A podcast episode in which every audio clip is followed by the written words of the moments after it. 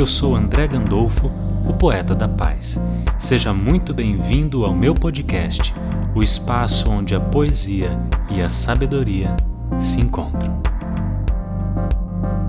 Através da leitura de um conto de Clarice Lispector, intitulado Amor, presente na obra Laços de Família, conta a história de uma personagem chamada Ana, casada, com filhos, moram num apartamento recém-comprado que estão pagando a prestações e que tem seus afazeres domésticos repetidos todos os dias. A sua função de limpar a casa, de preparar a mesa, o almoço, o jantar. E no automatismo dos dias, conta Clarice Lispector, a hora mais perigosa é quando ela termina todos os seus afazeres em um dado momento do dia e não tem absolutamente nada para fazer. É quando ela se pega pensando no vazio existencial e se torna a hora mais perigosa do dia. Logo, ela pega o seu saco feito de tricô que ela mesma havia costurado e vai à feira fazer compras ou ao mercado. E num certo dia, voltando das compras, entra no bonde e durante o caminho param num certo lugar e adentra no bonde um rapaz cego mascando chicletes. Essa cena fixou o olhar de Ana, um homem cego mascando chicletes, que pelo automatismo dos movimentos parecia que sorria e fechava a cara, sorria e fechava a cara no movimento cíclico.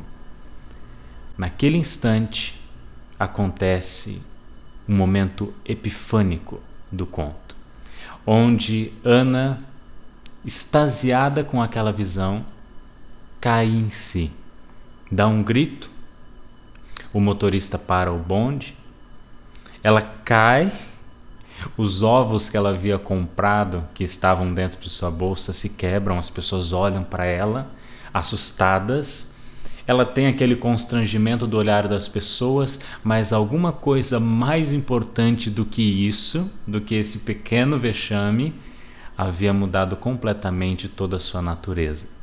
Ana fica pensando na sua própria existência, olhando para aquele homem na escuridão, pois era cego, mascando o chiclete, fazendo os movimentos cíclicos é quando ela olha para si mesma e pensa na escuridão de si mesma e nos eternos movimentos repetitivos que todos os dias ela fazia, como se fosse um cego mascando chiclete. Não vou contar o desfecho do conto e o que se segue após isso, mas tem um dado momento logo após essa epifania que essa parte eu quero contar para vocês. Ela desce num ponto já perdida, que não era o ponto onde iria descer, não sabe onde está, e adentra o jardim botânico. Ela começa a perceber tudo que está à sua volta com muita profundidade. Repara nas frutinhas coladas no tronco da árvore, em outras frutinhas da mesma árvore que estavam caídas e amassadas no chão repara o som dos pássaros cantando, o movimento da brisa, a natureza que estava à sua volta de uma maneira muito densa, de uma maneira que seguramente ela nunca tinha sentido, ou talvez fazia muito tempo que ela não sentia o mundo à sua volta de uma maneira que não fosse automática.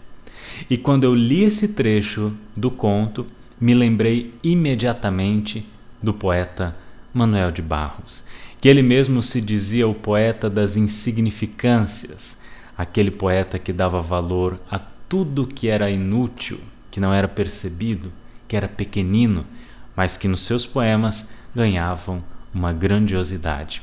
É por isso que eu falei para vocês, e eu trouxe aqui, o poema que ele escreveu, Tratado Geral das Grandezas do Ínfimo.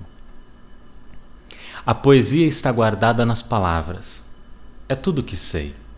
Meu fado é o de não saber quase tudo. Sobre o nada, tenho profundidades. Não tenho conexões com a realidade. Poderoso para mim não é aquele que descobre ouro. Para mim, poderoso é aquele que descobre as insignificâncias do mundo e das coisas. Por essa pequena sentença, me elogiaram de imbecil. Fiquei emocionado. Sou fraco para elogios.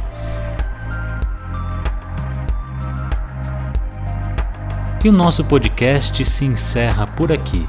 Agradeço de todo o meu coração a você que dedicou alguns minutos para ouvir as nossas reflexões. Convido a você para conhecer as minhas redes sociais no Facebook, Instagram e YouTube.